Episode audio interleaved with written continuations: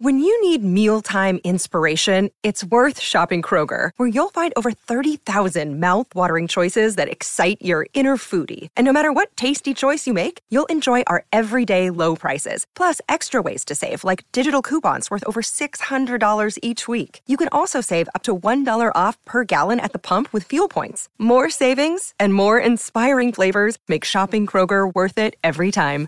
Kroger, fresh for everyone. Fuel restrictions apply. Another day is here, and you're ready for it. What to wear? Check. Breakfast, lunch, and dinner? Check. Planning for what's next and how to save for it? That's where Bank of America can help. For your financial to-dos, Bank of America has experts ready to help get you closer to your goals. Get started at one of our local financial centers or 24-7 in our mobile banking app. Find a location near you at bankofamerica.com slash talk to us. What would you like the power to do? Mobile banking requires downloading the app and is only available for select devices. Message and data rates may apply. Bank of America and a member FDIC.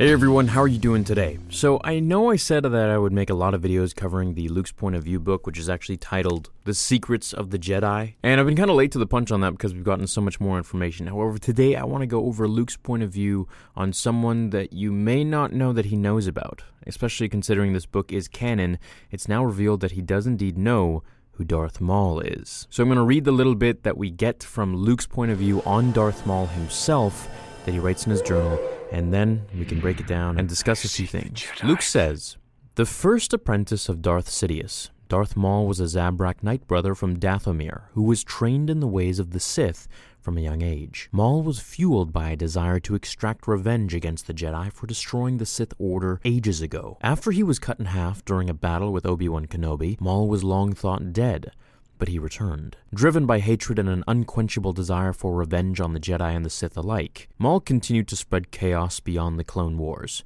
leading the criminal organizations known as the Shadow Collective and Crimson Dawn. He would eventually face Obi-Wan again in another duel on Tatooine. However, this warrior of the dark side would not survive their encounter. So it Plain in sight, right here, it says that Luke knows exactly who Darth Maul is. He knows all about his history, and he knows that Darth Maul fell to Obi Wan finally for the last time on Tatooine, which we all saw in Rebels, which was a beautiful fight. I did a brief breakdown of that fight uh, a year or so ago, and it's actually really nice because we get to see the same move that Darth Maul tried to use on Qui Gon, trying to use it on Obi Wan, and it failed because Obi Wan was privy to it, he was ready for it, and he knew it was coming. Now, what I'd like to know is where he got all of this information from. It's still really interesting to me that, you know, obviously they wrote this book in the point of view of Luke. However, this is canon, so this falls into the timeline. Where in the timeline did Luke get to know all of this information? I mean, the book is riddled with everything. We've got Darth Tyrannus, we've got Darth Vader, obviously.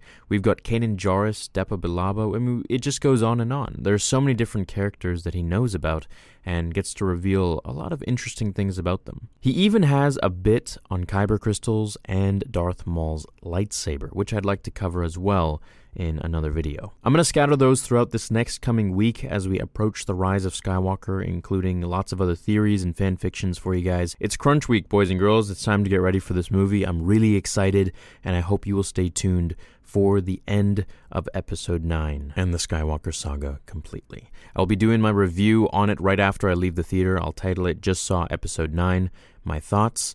And the first part of the video will be spoiler free, so you won't have to worry about that. And then after that, we'll get to spoilers. And I'll try to remain a little bit inconspicuous with my titles as much as I can so I don't spoil it for anyone who hasn't seen it yet within at least the first five days to a week. Thanks so much for watching this video. Let me know who you want me to cover next time in the next Luke's Point of View series. Have an awesome rest of your day, and I will see you soon. Until then, remember, the Force will be with you, always. Fulfill your destiny.